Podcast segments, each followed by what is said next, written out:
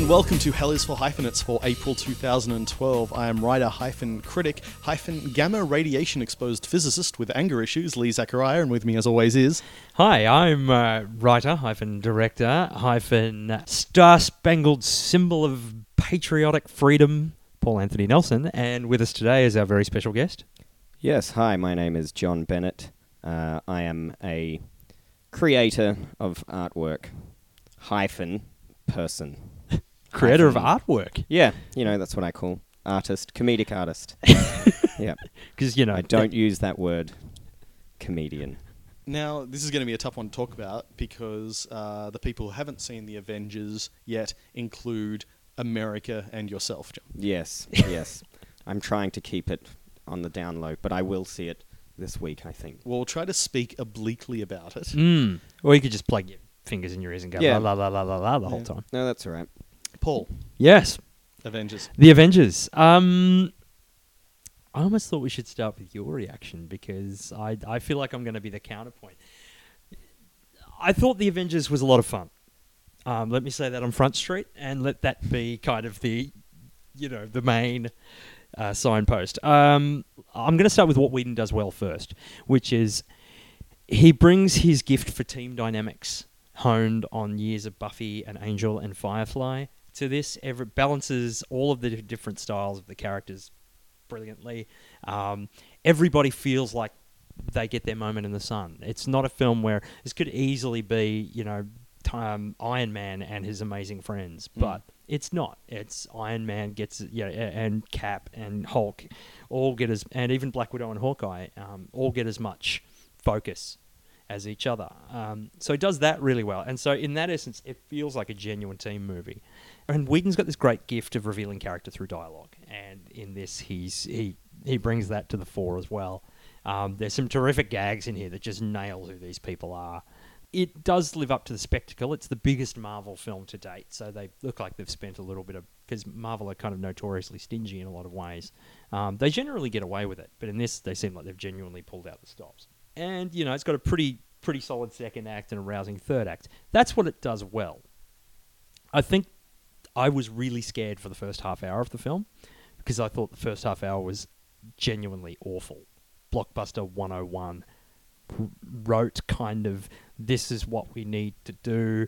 Characters just seem to be kind of phoning it in. All the dialogue seemed really perfunctory. Everything just kind of clanged.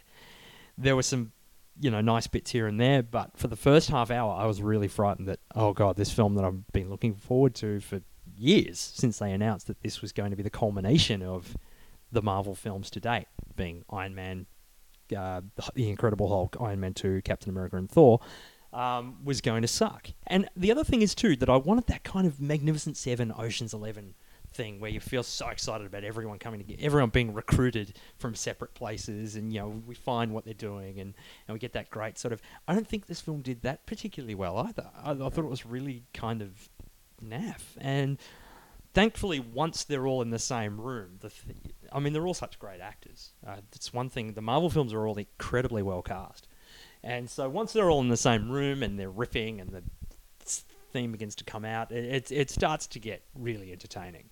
And then it gets to the third act, which is basically the huge action film type sort of scenario. I will mention to date too that the film does kind of just jump in there as well, which is something that I'm not sure was a good decision. I I feel like it it felt like you needed to see the other films to get into this one. I don't think it starts like a standalone film, which I think was one of my other problems with the first half hour of this film. It, if you just watch the Avengers, you'd be seeing these people running around and nattering about the Tesseract and about Shield, and you'd be wondering what I don't know what any of this is. Um, which is fine because it is technically the sixth film in a series, but on the other hand, it's like, well, it is called The Avengers and it is the first team film and really should be built as a standalone film. Back to the third act. The third act is, yeah, filled with action and there's some great character action moments. Um, I think that they do, he, Whedon does manage to write the characters' fight scenes in a way that does define each of the characters and they all fight differently and they all do different things but the action is endemic of something that's been really bugging me about studio films lately, and it kind of spoiled this third act a little for me. Is it looks like a Michael Bay film, and it's coherently like it's it's a lot more coherently shot than Bay, but it's still that shaky cam POV swooping through buildings, large metal industrial things, toppling buildings and snaking around things, and it's like really. You, this looks like every other film out there, guys. I really didn't want this film to look like every other film. And so, in the end, I do recommend The Avengers. I think superhero fans will just love it. I think from the po- overwhelmingly positive reviews it's gotten so far, I think the third, third, second and third acts are strong enough to make people forget that first act. But overall, I, I, I give it. I think it's fun. I think all the actors are great.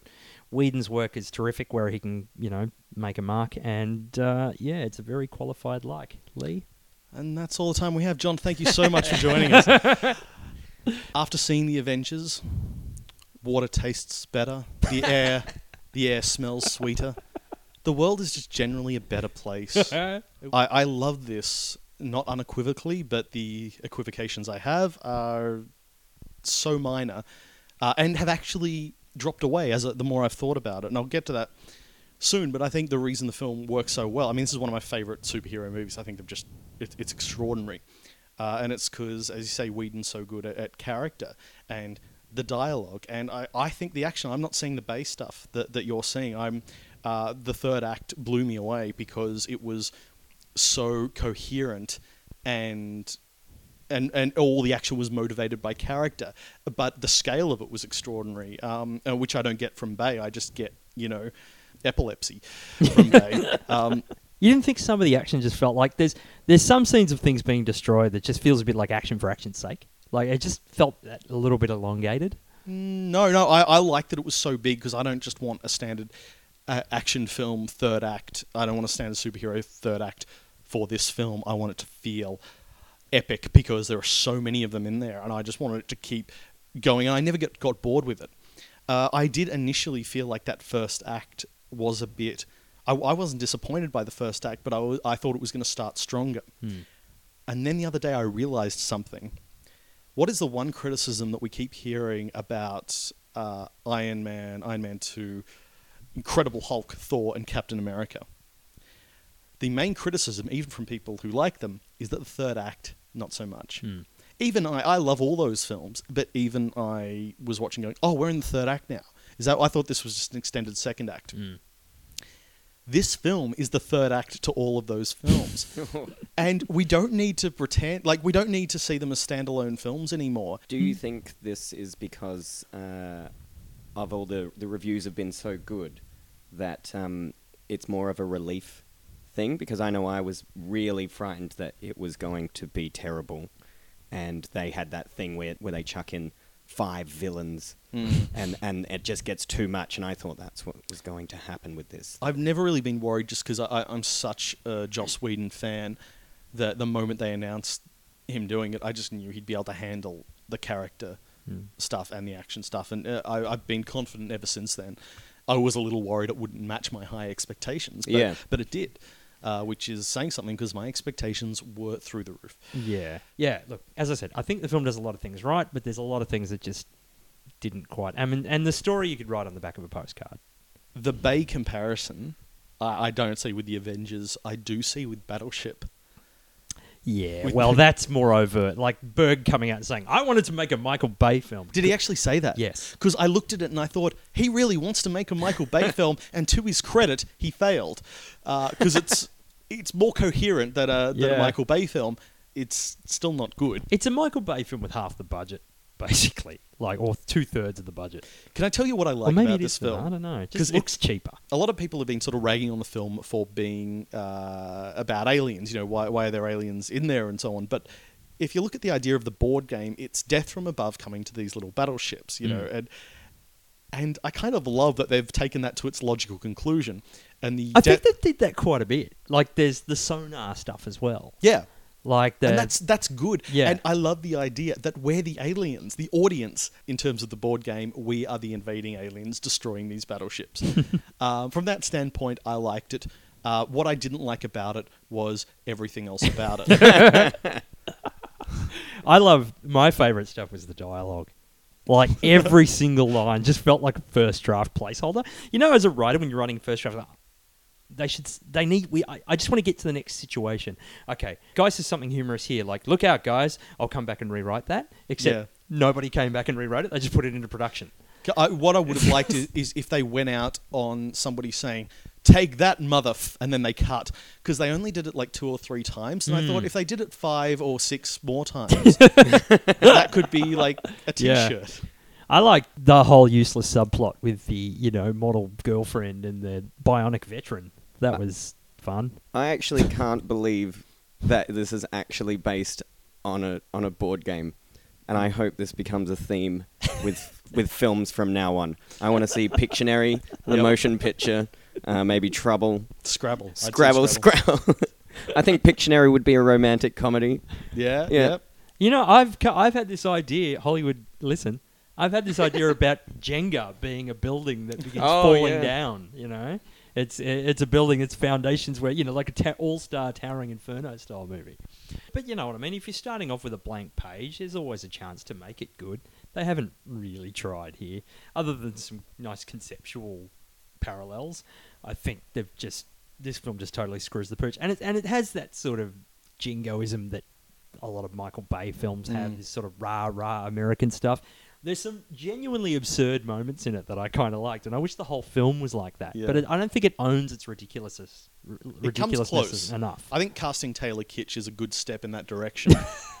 uh, what is what is that guy doing? Like he's okay on Friday Night Lights, isn't he?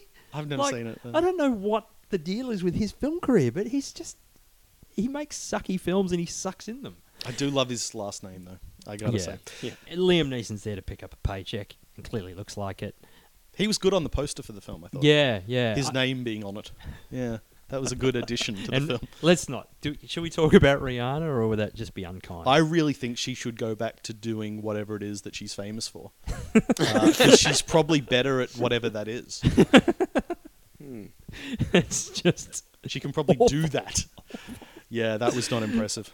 I think it does pull out the spectacle at times. I think there are some pretty, you know, there are some pretty well mounted Michael Bay esque sequences that are, as you say, a bit more coherent than Bay's style.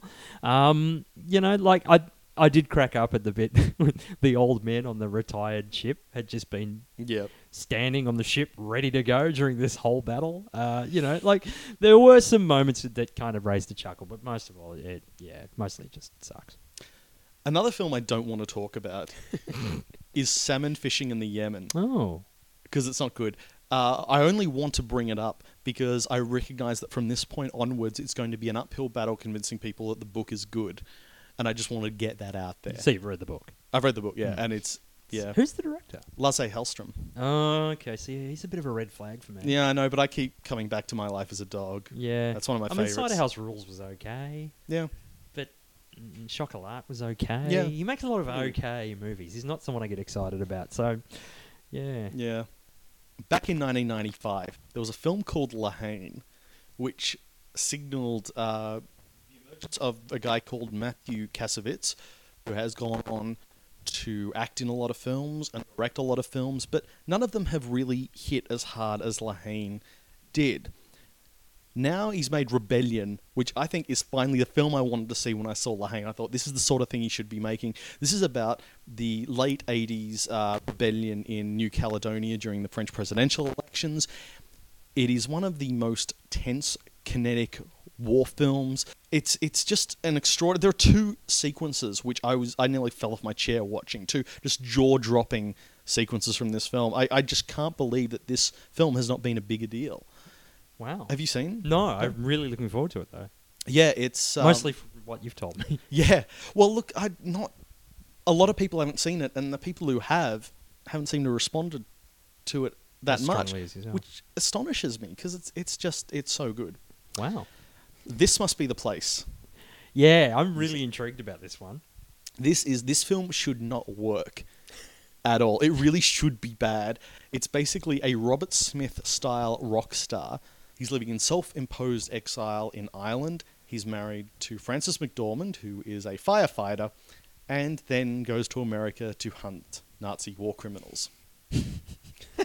and he spends the whole time talking like this. And I'm not 100% sure why it's so good.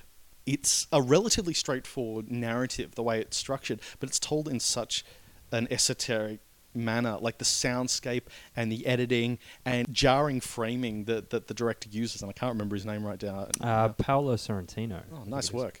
It, it, it's it's symphonic in the way he brings it all together to make this thing that you can't tear your eyes away from. It just reminds me of uh, Lynch in the way that uh, Lynch takes what's familiar in reality, uh, uh, things that should be familiar, and just twist them so they're kind of wrong, and you don't know what's wrong about them, but you can't stop looking at them because they don't feel right. Mm. That's the feeling I get from Right. that, that film. And I also got it to a small extent from Cafe de Flore. Don't know if I'm. Pre- I've been saying Flore for ages, and then I heard someone Yeah. say floor the other day. Uh, you know, Flora. I don't know, whatever it is. Cafe de Flore. and this is kind of like a sedate Gaspar Noé film, Okay. really sed- like without any of the jumping. You know, No, without the s- the rampant strobe lighting, the rape, the explicit sex, the uh, rampant drug taking, none of Th- that. That's it. If you strip that stuff away, you get this film, and uh, yeah, it's You um, have what exactly? you have A normal Cafe film, yeah. yeah, a normal film. No, and it, but again, it's just how how Noé looks at reality, and I kind of got that sense from you know how he sees the world. I got that sense from from this film, which is it's it's a very hard film to describe to people who haven't seen it. And as I discovered after the film, talking to people who had seen it, it's hard to describe to someone who has just walked out of the film. and Sounds intriguing already because it just sounds so different. yeah, yeah, and, and it takes a big leap of faith, and there's a point at which it's either going to lose you Okay. or it's going to win you over even more. It's a bit of a red state style. yeah, of- exactly. That moment, yeah, that's Yeah. it. That moment where you're either gone or you're Yeah. won over, and I was won over. So that's that's one you've really got to see. Closer to home, closer to well, home being reality, I guess. a recognizable world is Terence Davies' uh, The Deep Blue Sea, based on the Terence Rattigan play, which is a melodrama, and a lot of people have been responding badly to it because we just don't have that sort of language of melodramas these days, or, or people just react badly to them. Mm. It's Rachel Weisz and And Loki, Tom and Hiddleston, Loki, yeah, Tom Hiddleston, who I love. I, I'm really liking his work. he's incredible. He's having an amazing month. Rachel Weisz is amazing in this. Okay. Because I, I very rarely find her amazing. I always find her adequate. I I think think- she's good. Yeah, well, when she's got the right role, Constant Gardener's about the only time she's excited me. and even better than the two of them is Simon Russell Beale as her husband, and he's mostly known as a stage actor in the UK and, and one of the best, you know, stage actors of his generation. And he's been doing a lot more film work these days, which is great because he you can't take your eyes off him. Right. Those are the films. That's that's the indie round. And gee, I feel like I've contributed to the second half of this conversation. Me too. really Well, helped. Now, now the comedy fes- festival's over, John. These are the films you need to catch up Yeah, on. yeah, Yeah. I'm looking forward to it. Yeah, Battleship and salmon fishing. Yeah, yeah, yeah. I'm gonna see Battleship. Just, just to laugh.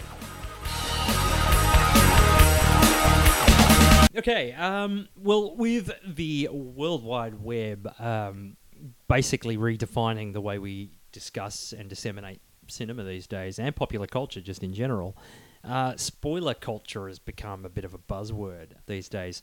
With um, a, a lot of people having their favorite TV shows spoiled as they screen in the US, and even even American viewers who you know the East Coast get it before the West Coast, and the East Coast get on Twitter and talk all about it and spoil it for the West Coast and it's become quite a big bugbear of, of most people, um, and mo- most people that are on uh, social media. And it's particularly pertinent to movies with uh, the new horror movie co-written by Joss Whedon and Drew Goddard called uh, Cabin in the Woods, which is apparently quite innovative and turns the haunted house kids, you know, kids in a haunted house movie on their head. Now we've managed to avoid spoilers for this film so far, but now with the news that first uh, Road, Village Roadshow we're going to release it in Australia on July 12th, despite it being released in the US and the UK in April.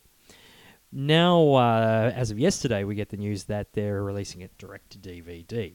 That may change by the time you're listening to this, but at time of recording, it's going straight to DVD. s- which has angered a lot of fans. But also, with its release up in the air, um, a lot of people are having to sort of wonder, okay, well, how long do we have to dodge these um, Cabin in the Woods spoilers? And it just sort of leads us to think, like, where are we at in regards to, to spoiler culture? Like, when, how long does a film have to be out before it's spoiler proof? What did we do before spoiler culture? You know, it's like, well, how did, you know, we got reviews that seem to give away plot twists. Roger Ebert's a bit guilty of this of late. Mm. It doesn't seem to have been a factor before a few years ago, but now it's everywhere. It was easier to avoid. Like you just didn't have to read the paper. Now you go on social media and you, it just hits you. Mm. See it. Yeah. Well, there were almost a few films where it was okay to, or you know, popular culture decided The Simpsons did a joke about the crying game. Everyone made jokes about Psycho, Planet of the Apes. Planet of the Apes, Soylent Green, all the Chuck Heston movies of that era. but but these days there are so many different factors at play that we kind of have to redefine what a spoiler is and how we, you know, we've, we've kind of got to reboot the whole term. As you say, the way we interact, we talk with Americans and with the English and so on, and all around the world. Everyone talks everything. Everyone is aware of what's going on everywhere else. And if there's a spoiler-heavy film, you know, Sixth Sense would not be the film it was when it came out. It would not if it came out today. Mm. That would be the first thing you would hear about the film is the twist. Everyone would be on Twitter spoiling it. But but this is the thing. I remember as far back as 1990 being told uh, that having films advertised is "Don't tell anybody what the ending is." I remember it was done with Mm. presumed innocent of all films. Everyone will presume he's innocent. Um, Don't tell them otherwise. but you know, we didn't have internet spoiler culture then. You know, we didn't have an internet. you really have to go out of your way to avoid them. Mm. Yeah. Like Like which what- I've been trying to do with the Avengers. Right, yeah. Up until we talked about it a few Well, minutes ago. Well, even then, I still, I still don't feel like that has been spoiled for me yet. Good. Except it's built my expectations up, and that's what the the problem is with these spoilers as Yeah. well. Is that I wanted to release an album called "Expectations Are Ruining My Movies." Just it sounded like a good album cover. But Sounds like uh, a country music album. Though. Yeah, yeah. bec- But ever since then, like when you, like uh, I, I was going to tell you, like uh, one of one of the films. So imagine this film where you knew nothing about it, knew nothing at all about it, and it became one of my favorite films of all time. Twenty eight days later, went Yep. into an old cinema, didn't know anything, didn't know it was about zombies, didn't know it was about horror film, didn't know anything at all. Watched it, and it blew my fucking mind. I s- scared the shit out of me. And I, I went home and I called up all my friends and said, You have to see this movie. It is the best movie. I'm still scared. I don't want to go to sleep, all this other stuff. And they all went and watched it as a group after hearing me spoil it just by saying how much I loved it. And then they went, Oh, what's wrong with John? What an idiot. This isn't scary at all. And yeah. That is a great point because there are a lot of people who think it's just the plot elements and usually the plot elements from the last 20 minutes. But it's not. Spoilers are all about well, spoiling your expectations, spoiling the experience. They Hmm. Where do can you refer. draw your line. This is the this is the interesting part of this, I think. Well, like I mean, as we were talking about with a friend of ours the other day, cameos at the end of films that aren't that don't ruin the plot, but it's still part of the joy is seeing that person appear out of Well, nowhere. that was what that was what sparked you on this whole topic, wasn't it? that was one of the many things. Somebody yeah. revealed us something about also- Twenty One Jump Street. Yeah, Yeah. Uh, but but also watching the final episode of The Sopranos Mm. and having a friend of mine walk in while I was watching it, who didn't watch The Sopranos but had read what the ending was and had read the reaction, and the ending happens, the, the very last episode. And I go, oh, as I kind of absorb it, and he goes, yeah, it was a bit pretty controversial. That's what everyone was talking, and, and he just sort of talks over that moment I was trying to have, and now I can't think back to that last episode without hearing him and that w- that spoiled the ending for me. Like it didn't ruin it; it hmm. just spoiled the experience. What should have been a, a very profound experience. So even somebody what you watching a comedy with going, "There's a really great joke coming up. There's a really great." That was it. That was the great joke. You just can't. You're not hearing the joke. You're not experiencing it. There was a study done by the University of California, and I lose, use the word "study" in a very kind way. Um, that a lot of people cited who were sort of pro spoiler uh, where they told people the ending of a, of a book or a film, and they had a control group and a focus group, and the people who had been spoiled enjoyed the work more. Right. Now, I don't think this is very scientific because what it doesn't take into account is that if you've been spoiled, in a sense, you're experiencing the spoiler for the second time. The people in the other group, they haven't measured what it was like to watch or read it for the second time after being unspoiled. There are a lot of different factors that come into play, and I can't take the results seriously, partly because of that, and partly because, like you, a lot of the films that remain big favourites of mine are, are discoveries. Hmm. Yeah. I know people who see one of the films we're going to be talking about in a few minutes from Dusk Till Dawn. I know people who, and I'm even nervous saying this now. Mm, yeah. I know people who didn't know it was a vampire film when they were watching it. They thought they were watching a Tarantino road movie and halfway Yeah. through freaked the hell out. I think you're okay saying that because there is a photo of Tarantino, half of his face vampiric, on the back cover. Yeah. So I think you're covered there. Actually, I'm I'm one of those. yeah. I didn't Yes. didn't I watched Dusk Till Dawn. I thought it was. I knew it was a. Actually, I didn't know anything about it, and I watched it, and I, I loved it because I just went and it, I did it. I did exactly that. Just went. Oh, there's, there's vampires now. Oh shit! What's going on? Yeah. yeah. It was great. So that's quite amazing. That therefore, not having a spoiler like from dusk Till Dawn, it then creates a memory. That creates a memory of my past. Like I remember exactly where I was when I watched Mm. from Dusk Till Dawn.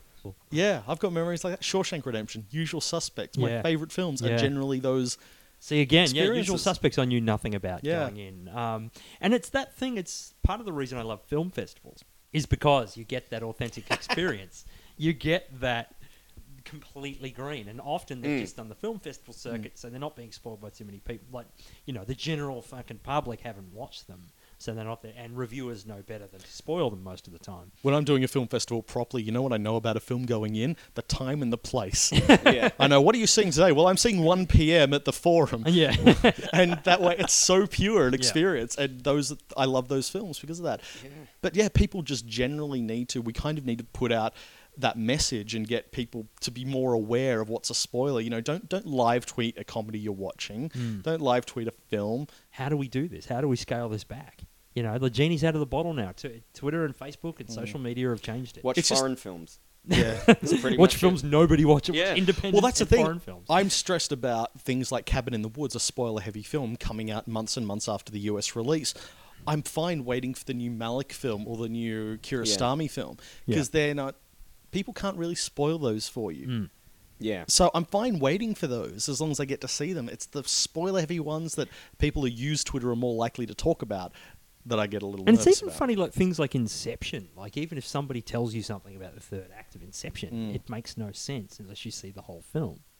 And it's kind of an interesting way to get around it as well. yeah It's it's like, well, that reveals nothing to me. It means it means nothing. And then you see the film, and it means something, but only after the fact. So you still kind of enjoyed it. So, yeah, hmm, all films should be like Inception. Uh,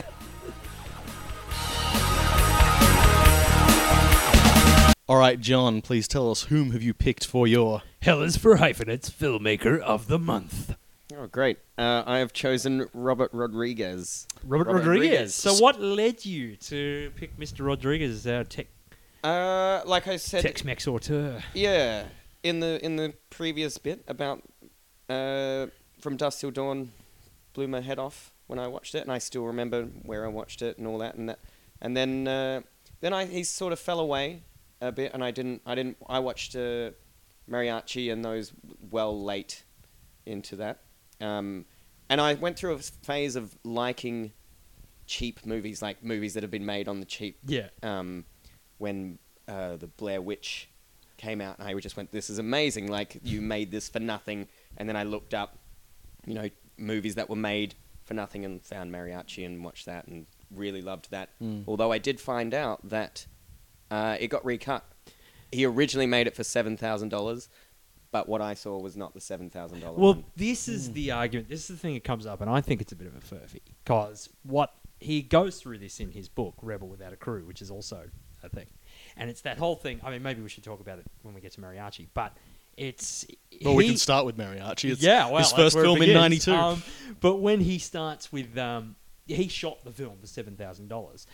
There, and people go, "Oh, well, Columbia spent another two hundred thousand or three hundred thousand or whatever, you know, doing other things to it, and like doing things like including its marketing budget as well." Right, You go, yeah. "Oh, they spent half a million dollars." Well, it's like, well, you don't include a film's marketing budget to its production budget. And he explains in his book that the film is still the seven thousand dollar videotape that he shot. Right. What you, what Columbia spent money on was transferring it, blowing it up to thirty five millimeter, and then color correcting it. right. And Rodriguez is of the opinion that they actually ruined the color correction. And it is you see on the there's a feature on the El Mariachi DVD where he compares the videotape to the film, and the videotape's col- color is a lot sharper okay. Right. um, and they managed to bleed a lot of that out of it. So I think you're still seeing a seven thousand dollar movie. Yeah, I think I just that watched you- it on VHS. Yeah, there you go. There you go. He Yeah, is he- the scrappy filmmaker, like the scrappy Yeah. filmmaker. I, w- when I was a kid, I remembered seeing a news report in the morning before school on one of those morning shows, talking an interview with a filmmaker who was talking about how he made a film so cheaply. And he said, "You know what? I had a friend with a bus. I had a friend with an Uzi. I had a friend with a sword." And he was talking, and that stuck in my head for years. I thought, what a great way to go about it. And years later, realized that I was watching. Uh, Robert Rodriguez promote El Mariachi on its Australian release Mm. which uh, looking back at it, uh, you know, astonished me. I mean, it's it's such a good pulpy film. I think it, in terms of first films, like when you're talking about the great first films of that sort of '90s new wave, it doesn't quite have the bite of a Reservoir Dogs, but you know, it still resonates and it's still you know of its time. It's just such a fun, simple story, Mm. and it's propulsive and it's fun and it has a sense of humor. It's interesting watching it recent recently. On first time I've watched it on like a large television, and you start noticing a lot of the faults. Like often their faces are too low to the bottom of the frame. And there's Mm. too much. But then when you did that, did you go, "Wow, this is his first Exactly, Yeah. and and you know he just made shorts with his family before that, and one for short in film school, and and you know, and then basically did this. And you have to remember he was 23 when he shot this, Mm. you know, and you know all of his own back and all, and it, there's the famous story of him raising half the budget by submitting himself to a month long medical trial That's right. Yeah. Yeah. and being a you know a guinea pig for a experimental drug, and so here in three thousand of the seven thousand dollar budget there. That it's really inspirational for me personally, as a, as someone who aims Yeah. to make low Mm. budget, uh, uh, micro budget genre films, to watch it and see how he did it. You He's know- never made a film more than fifty million US dollars, Yeah. which really?" considering the actors he's had in his films and True. the profile of them is quite amazing. Sin City was Hollywood- Sin City was a forty million dollar movie. Jesus. That is impressive. Yeah, That is impressive. in terms of Hollywood excess. That's extraordinary. I have to ask, what what is his second film? What is the name of his second now film? his second film. Well, are we talking television film or are we talking? I had not heard of this until Yeah. we sat down to do this. He made uh, a thing called uh, Street Races, road races. Now, Road Races, as part of an anthology. yes, the Rebel The- Highway anthology. Yeah, there were films like Drag Strip Girl and other things, and his was Road Races. See, So isn't this- that amazing too? yeah. That he, he did like a Roger Corman thing, and he, he probably uh, looked up to Roger Corman. yeah, I guess. and went on to do Grindhouse and all Yeah, that in yeah. the same spirit. By the way, I've met Roger Corman. Yeah. Yeah. Really? Yep. He's the best person I've met. I won't take that personally, John. so yeah, '94's Street Races, which is Road Races. Arquette- You keep Oh, I saying keep- Street I've written Races. it down as Street Races. This is the problem. it's Road Races. Road Races. Which uh, is his first. Uh, he has Salma Hayek. He has David Arquette. Yep. His Yeah. third watch is Jason Wiles. Who's A the young John Hawkes. John Hawkes? Yeah, it was fine. yeah, I found it was really cool up until the last act, and then the last act goes in a weird direction that I didn't, that just didn't agree with. Me. But it's it is a, a signal of where he's going to go in terms of that throwing back to the iconography of the past. You know, in, in terms of drive-in films, living and- in the past, yeah, a bit. And I think this is kind of a big signifier, almost more than El Mariachi, of what his career is going to be. But then the next film is the one that really put him on the map 1995's Desperado. Desperado, which was a seven million dollar film at the time that looks like it cost thirty. This was the one that really hooked me onto Rodriguez as a filmmaker. I saw this at the cinemas, and it just had that great kind of midnight movie kind of feel to it. You know, um, great drive-in flick, so stylish Mm. and such a sense of humor and a kind of a joy to it that action most action films don't have. Mm. It's got this u- distinctly Latin flavor as well. I love the way that Ro- uh, that Banderas, who's never been more charismatic than he is in this film. But you know, watching him shoot guns and the way I'm, Mm. I'm doing it here, and you can't see it on the microphone, but he's like kind of. It's almost like a dance move the way he Yeah. moves. It's almost Yeah. like he's about to throw the gun at somebody as he's shooting it. Yeah. And it, it's such a stylish film, and it's one of his better ones. absolutely, I think I find it interesting that he took his cues from the Dollars trilogy. He's a big Mm. Sergio Leone fan, and this was his uh, for a few dollars more, I guess. Whereas Leone would keep the same cast in each film and change the characters, he kept the characters from El Mariachi and recast it. Mm. So Banderas is basically playing the same character from El Mariachi, and the guy who played El Mariachi playing a different character in this film. Yeah, but it's got the great opening with um, Steve Buscemi talking the mariachi character up to the people, Che- Cheech Yeah, Marin yeah. and the people in the bar, and that whole great sequence with you know he's about to step out of the darkness, you're just about to see his face, and then the light covers him again, and all this sort of Yes, myth building stuff, which is so great. He's so good at and inventive little stuff like his um. His mariachi sidekicks with the, the guitar case machine Yeah, guns yeah. and rocket Yeah, launchers. yeah. and God, this film's so much fun. It's fun stuff. And Yeah. that's pretty much his thing is he just makes really fun films to watch. Like his probably what Sin City's probably his most yeah, sort of more serious film, and that's a stretch. Like that's Well, you say I- he makes a lot of fun films, yeah. but Four Rooms. Oh, I Now, seen- come on- I've now, not seen this one. To be fair, Yeah. Rodriguez is is probably the best No, between. Uh, I, I think between I'll- him and Tarantino's. I like I like Tarantino's one, uh, even though it's a bit of a rip. Um, I like Tarantino's one. Rodriguez's one, uh, which is called The Misbehavers and not as I originally thought, uh, Spy Kids. Um, it kind of it, it ambles on for about half of it and then really ramps up in this in the Yeah. second half. This is an anthology movie he did with uh, Tarantino and Alexander Alexander Rodriguez. Yep. Oh, sorry, Alexander. Oh God, Alexander. What's his name? Alexander something and Allison Anders. Why am I not remembering his name? I don't know. I can't remember his name. And it was original, and also uh, Linklater was meant to be the fifth Yes, room, he and, was too. and dropped out. It's very watchable, despite how bad it is overall. Yeah. Because Tim the first just so two stories great. are awful. But yeah, no, they Awful. are. Tim Roth's amazing though. He is great. He's A, a little heavy-handed at times, though. He, he begins to kind of grate on your nerves. I love him in it. But um, it's not a Robert Rodriguez film. It's just something Yeah, he contributed to. Yeah, it's a little. This is bugging me. Rockwell. Fuck. Alexander Rockwell, Paul just exclaimed off mic. But then he goes into what I feel is, as John has hinted at so far, and I agree, his best film of all, I'd like to third that motion. which is and a team up that should have happened more often with this calibration is a screenplay by Quentin Tarantino, directed by Robert Rodriguez. There should have been more of that, and that film is From Dusk Till Dawn. Which is still one of my all-time top twenty film favorite films Yeah. ever. I adore this film. It's one of my comfort films. It's one of the films I just I can almost quote it word for word. I just I saw this again, and I saw it in a movie marathon as well. So I saw it like a midnight movie. Right. It is the perfect storm of, you know, I mean, Rodriguez, not the greatest screenwriter in the world, but knows how to put a film together. Tarantino's screenplay, directed by Rodriguez, with a sort of raw, untamed Clooney in there, and that's that supporting cast of like Keitel, and so it's just it's perfect. Like, Yeah. I mean, even for its faults, it's got a lot of faults. It's still sort of perfect for what it is. But it's a perfect trash movie. yeah, Yeah. I think it's just so, and it, I think it's still. I mean, we'll get to Grindhouse later, obviously, but I feel like it's more Grindhouse than anything in Grindhouse.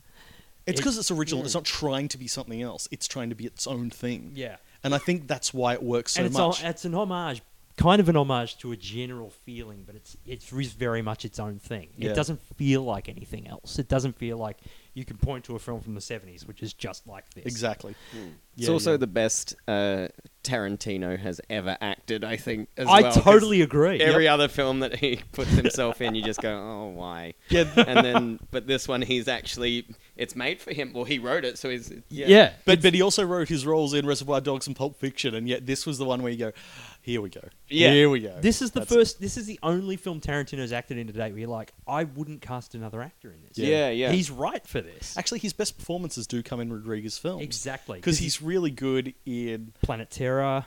in He's Planet a- Terror, in Desperado. Yes, oh, he's hilarious in Desperado. Rodriguez is the only person Can Tarantino direct, should act yeah. for. It's like Schwarzenegger and James Cameron. It's like he should only be in James Yeah, Cameron yeah. movies. Um, yeah, it's he's Tarantino was so creepy and Oh, odd oh. and offbeat and terrific in this and completely sincere. And again, it's that same thing what we were talking about before, where like I when I I remember watching it and just not knowing what's going on. I didn't know who Tarantino was Wow. when I watched it, and because I was a kid, I was like maybe fifteen when I saw it, yeah. and just I, oh, it's horrible, Hor- like so again scared and and weirded out, and just it really it's just another one of those films that really affected me as a, as a child, 'Cause and I always remember it. because it takes such sharp turns. Like Yeah. that whole sequence when Clooney comes back to the motel, and the Yes. and the hostage isn't sitting there, and it's like, and you don't know what's gonna come here Mm. because you've not really heard about what Taron, what Richie Gecko does. It's horrible because of what they don't show you. yeah, they and it's so perfectly horrifying because yeah, they show the flashes. Yeah. and it's done in such a affecting way. It just it really gets in your head. Yeah, absolutely. and the way and the way Clooney's character reacts to it is also Yeah. really awesome. Like it's such so sharply written. Yeah. And then you know, and then they get to the titty twister, and things get crazy. and but it's the right amount of crazy, and you know, it's it's funny and self-deprecating, but not you know, it, but not sort of too self-aware in that kind of Yeah. meta. Look at what we're doing type Yeah, way. It all feels kind of naturally coming out of the situation, and bringing like so- B-movie actors like Fred Williamson and John Saxon and Tom Savini and Mm. all these guys into these roles is just fantastic.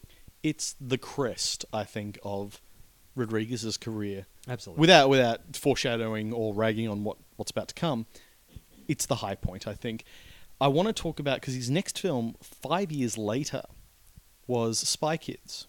Well, no, because two years later, two nearly three years later, a month shy of three years later, was the faculty. Uh, yeah.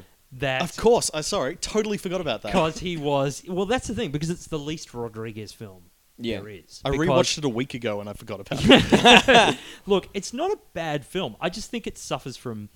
It's very much. I think Rodriguez's work on it is really strong as, Yeah. a, as a director and editor. I think the problem is it was written by Kevin Williamson at a Mm. time when he'd just come off Scream, and it's very. The Faculty is very much a Miramax project when Miramax had had become really prominent because of Pulp Fiction and Good Will Hunting, and they were trying to create their own studio. Yeah. And they had this stable of stars and their stable of writers and directors, and it was this kind of it was kind of this Miramax Frankenstein where they got the- guy that wrote Scream and the guy that directed From Dusk Till Dawn and all the actors from all their other films like you know Salma Hayek and like Jon Stewart is in it and Yeah. all these people that Miramax were kind of using a lot. You know, um, Josh Hartnett and Edward, um, not Edward Fur, Elijah Wood.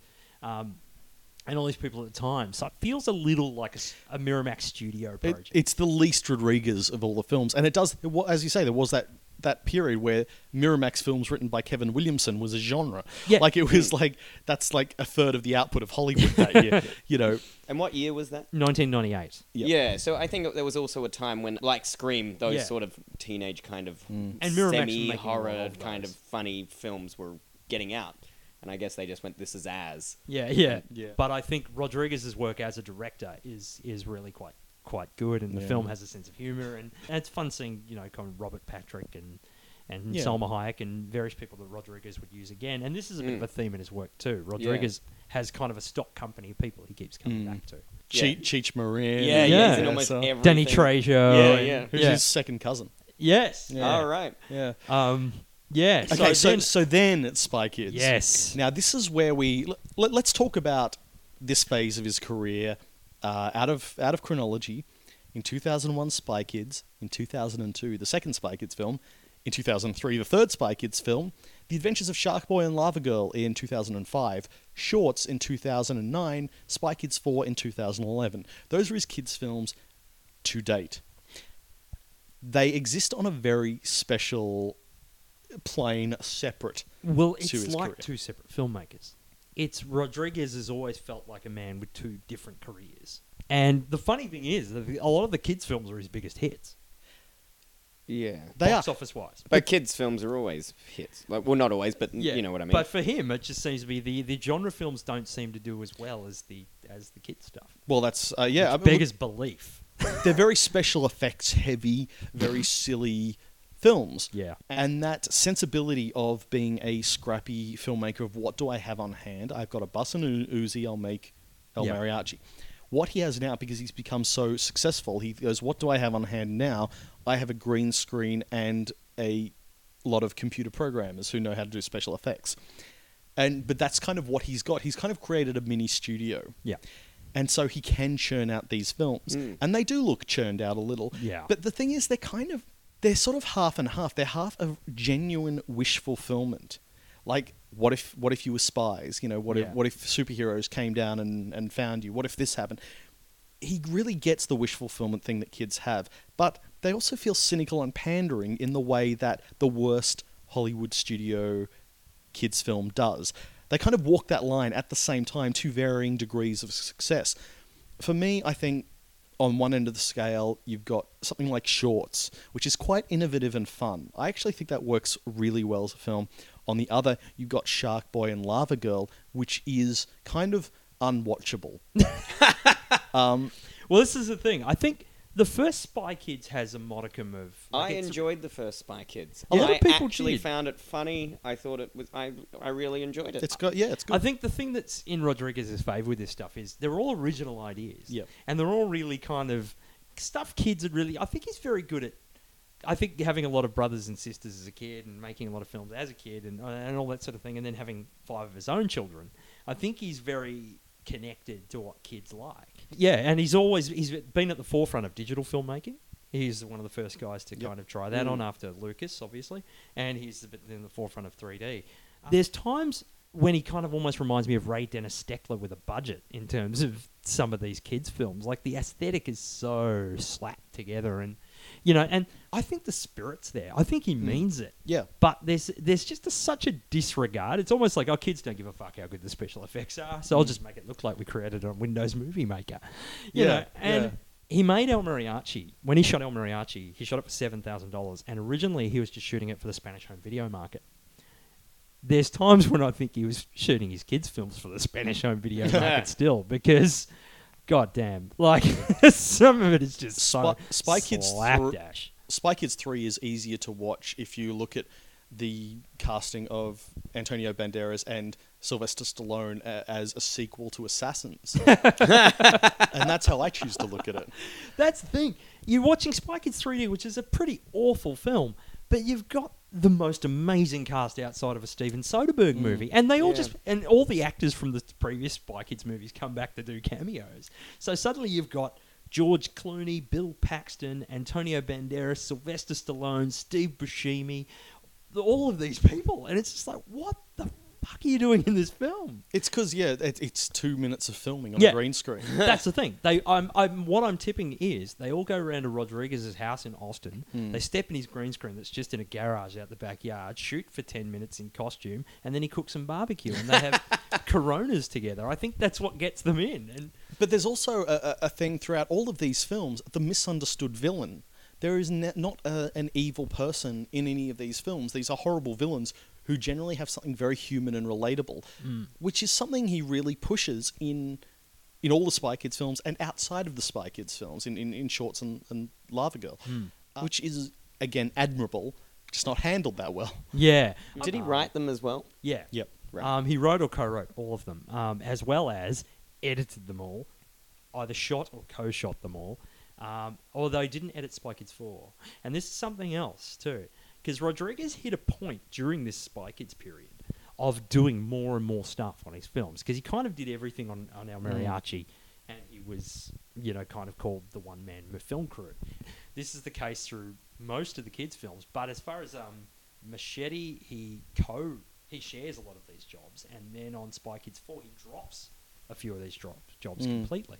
Uh, it seems like he's starting to kind of let go of a few of these things, but I think in some cases, I think it works for him. But I think in particular in the Spy Kids films, it begins to seem to work to their detriment. You kind of wish they'd he'd had a crew around him. Yeah. Well, let's get back on track with his career proper. 2003's Once Upon a Time in Mexico, his Good, the Bad, and the Ugly, his closing off his, of his mariachi trilogy. Yeah, which Tarantino suggested the title. Really? Once Upon a Time in Mexico, because he kind of saw it as uh, Rodriguez's Dollars trilogy. Yeah. It's got a lot of nice, iconic moments in it, but the film just doesn't do it for for me. I, I liked it more on the second viewing because I was watching it on DVD instead of the cinema, and I remember hating the digital look in the cinema, and it just felt so wrong for something so gritty and dusty to be that sort of flat and digital. Mm. I remember that really grated with me. On DVD, not so much. Doesn't come up so much. Yeah, I just find I find the gloominess of it Mm. kind of annoying because desperate, and I guess that's the show. That's what the character's going through Yeah. because characters, people have died and things like that. Hmm. But Desperado is just so joyful and just so kind of lusty that from uh, Once Upon a Time in Mexico just feels a bit mopey in comparison. But I, I like you have enjoyed it more on subsequent viewings, mainly because of the performance of Johnny Depp Yeah. Mm. as Sands, who is both an awesome character as written by Rodriguez and awesomely played by Depp. Yeah. I mean, it still has that same sense of, of fun in it. I think I, re- I, s- I really like it. I still really enjoy it, mainly for the Johnny Depp thing, and and it's that same thing where most of the most of his films, those, those kinds of films, like it's when Dusk Till Dawn, when the guy catches on fire, Yeah. you just go, oh wow, and the same thing with Johnny Depp losing his Yeah, eyes yeah, and getting yeah. the little kid to help him. You just go, oh wow, this is really awesome. It's good. yeah, You know those there are those films that you love with reservations. Mm. And all you can talk about when you talk about the film is those reservations.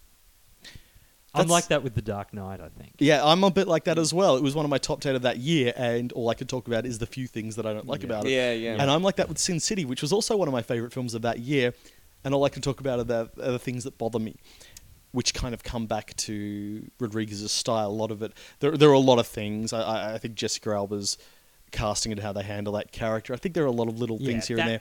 I love the way they create the world Yeah. with the CGI, but at the same time, there are moments here and there where you can see like somebody lying on a green screen that they will later put a cobblestone thing under or, Yeah. or, or a, an asphalt. That was my issue with a lot of the kids' films. You would often see something weird going on with the lighting on their faces, and then um, my partner's daughter just blurted out as she saw me watching one. You go, you could see the light of the green screen on their faces. Thankfully, you don't get that so much in Sin City, but in the kids' films, Yeah. definitely, and it's so cheap. Well, Sin City is kind of like Spy Kids for adults. It's just crea- creating this extraordinary world, but with lots of sex and violence in it. Yeah, it. but I And think it's- there's a lot more craft, as attention to craft as well. I agree, and and that's the the sort of thing I tend to skip over a bit when I talk about it. And I'm, tr- I want to try and get back to what he gets right about Yeah. this film, which is a lot, which is a Mm. ridiculous amount. It's such a good film, and it's so well captured. I think. And I it's yeah, so- it captures the book. I was a fan Yeah. of the book and well, Right. the books and the film, and and and it, yeah, I really enjoyed it, and it and it does capture that Frank Miller yeah, sort of thing. He he's a co-director. direct yeah, Yeah, yeah. But that again is a throwback to his love of film noir. Two years later, he has a real throwback to his love of grindhouse films when he and Tarantino do that grindhouse double, and Rodriguez's one is Planet Terror. Mm. Now, this is a big thing I have with Rodriguez where I admire what he does. Or I, I no, I don't. I enjoy what he does. I enjoy the way he does it. I think he does this throwback really well. Planet Terror is a lot of fun. Mm. It's sort of one of his best films from the 2000s period. Yeah. Uh, that that that cut scene, the deleted scene, it kills me. I cannot stop laughing whenever they cut back from the missing reel. Like- but at the same That's time, such a great idea. I do have trouble with the fact that he he's trying to go backwards too much. Yeah. And this is kind of emblematic of this, where he's trying to make a grindhouse film, and he does it well. But I want him to try and do something new. But I feel like it's less grindhouse than Cannon Pictures directed, you know, Sure. Cannon Pictures in the 1980s. Like sure, but I expect like no more than him from- 70s grindhouse film would ever have a, you know, the money to have a woman with a machine gun leg. Yeah. yeah. You know, that's more of a crazy Cannon thing. Sure, no, no, to- Yeah. totally. But I, like I say, he does these really, really well. But it feels like looking backwards rather Yeah. than looking forwards, and I can't give him points for that as much as I enjoy it. Mm. You know, I, I want to be more impressed by him because I know he's got it in him. Yeah. And Planet Terror really sums that up for me. Yeah, look, he's undeniably talented. Like I, the thing I don't get is he gets a lot of bashing for being a bad filmmaker, and I don't see it. Mm. Like I don't, I honestly have no idea what these critics are talking about. That he can't cut a scene properly, that he Mm. can't Mm. shoot a scene properly. It's like I don't know what rules they're applying. It's like um, not everybody shoots like Hitchcock and Kubrick. Yeah, yeah. There are different ways to skin a cat, and I, I really like. I, I always, I've always found Rodriguez's action scenes coherent. I've Mm. always found his grasp of plot stuff coherent. I mean, I guess one general thing I have with his films, they all feel a little saggy in the midsection, generally. But other than that, I, th- I think he's enormously competent and has his own infectious love of genre cinema that just grabs me. But yeah, I, c- I can't begrudge him that. yeah, absolutely. But absolutely, he does, and he'll continue, and he as we go through his last couple of films to date. Well, yeah. Now, I have to ask Danny Trejo as the title character in 2010's Machete. Is this the same character that he played in Spy Kids? I know. I His character in Spy Kids is is called Machete. Machete. Yeah. And he's playing him again here. I reckon there's a case to be made, even though the character histories are completely different. you can probably retcon it just enough to make it fit. I'm sure Rodriguez has a connection. Yeah. to- or maybe the different universes. A unified. and yeah. it's Uncle Machete in one and Machete in the other. Yeah, well, pretty much you've just got to look at all Danny Trejo's films. He, he just plays that. Well, this is kind of what worries me, much as I love Sin City. Looking at sort of that Planet Terror, Machete, and like he's just announced that his next two films are going to be the Machete sequel and the Sin City sequel. I know what you're saying about the Yeah. look, but I think I I love Machete. It captures the blaxploitation feel, Mm. But not only in terms of look and you know the grain and all that sort of rubbish. I'm not talking about. That. I'm talking about the actual the political underpinnings. I like that it's about something. Mm. That Yeah. was a huge. That, I was not expecting that. It's no, really no Rodriguez film has ever been about something. Yeah. until got a until good Machete, it's like all of a sudden he's making a point. And I hope he continues that. I hope he keeps that. But I also hope that in amongst these sequels to genre throwbacks, there's some new stuff in Yeah. there. Being a teen in the 90s, I naturally went through a Tarantino phase, and you can't do that without going through a bit of a Rodriguez phase at the same time. So between Desperado and From Dusk Till Dawn, I was really in love with him in the 90s. I've since I'd since fallen out of love with him and really sort of rail, uh, felt distanced from his CGI heavy work, his digital stuff. But going over them again in preparation for this podcast, rewatching everything, I'm kind of getting the affection back a little. Hmm. I think overall, I'm starting to sort of feel what I uh, what I used to feel for him, and I'm kind of glad that I, I've been able to reassess his filmography like this. That's great. It's Yeah. I because I, think the enthusiasm's there. I think that's the thing Yeah. with Rodriguez. I yeah, that's think- the main, un- well, not the main, but that's one of the biggest undertones that I find with his stuff. There's, that's why you always know you're seeing like a Rodriguez film when a woman has a machine gun for a leg, or someone gets Yeah. their eyes cut out, or, or you know anything Yeah. like that. Someone gets their their dick ripped off. You know that sort of thing. You always know. There's not really many others that do that kind of thing. I, I yeah. guess. It's outrageous in a completely kind of gleeful, innocent, almost innocent type Yeah. way. Like, like none of this stuff is ever offensive, which is kind of weird. It's just and that's something other filmmakers could benefit from. I think that enthusiasm. absolutely, It's and always that thing though. Uh, machine guns in in guitar, guitar, cases, cases. Yeah. missile launcher, like just Yeah. this crazy guns strapped to Cross- a motorbike. crosses Yeah, just- guns, you know, Yeah, yeah, bullets with, exactly, yeah. crucifixes in them, and yeah, Yeah. it's this weird thing that you can always tell one of his films. Yeah, there's always uh, oh the gun dick the you know the dick gun thing. Yeah, that yeah, Dick yeah. Machine's got you know. Yeah. Uh, but yeah, I I- I think it's great. I think there yeah there's two very separate Rodriguez's, Mm. and I find that his adult let's call it for want of a better term his adult stuff. I find he always works in three genres. It's either Tex-Mex action, schlock horror. Or you know, kids ad- and then kids adventure for the Mm. other stuff. I think the adult stuff, I like him every single time. I always find there's something entertaining and, like I said, joyful. I think the kid stuff, he could benefit with a little bit more attention to detail. Which is say. which is again very interesting that like his his adult stuff has childlike Mm. Elements to it, and you really you really enjoy those bits. And then his kids' films, he do, he can't seem to replicate that that that enjoyable Yeah. thing for kids. Like kids would love his adult stuff. Like when you were a little kid watching, Yeah. you know, people get the shit kicked out, you know that sort of thing. But it doesn't seem to. And I like, and you know what? Sometimes there's nothing wrong with just someone like we've got so many filmmakers with so many styles and so many meanings and themes and things. Sometimes it's nice to just have someone that just has fun. Yeah. Yeah, and that's his signature. I think like all directors have their little. Well, good directors I think have a signature where you can tell it's their film. So. Yeah. And his is just fun and enthusiasm and joy for genre. And on that nice note, John, thank you so much for joining us. Hey, no problem. Thank you so much, sir. It's been a great time. And we'll see the rest of you next month. Vaya con Dios.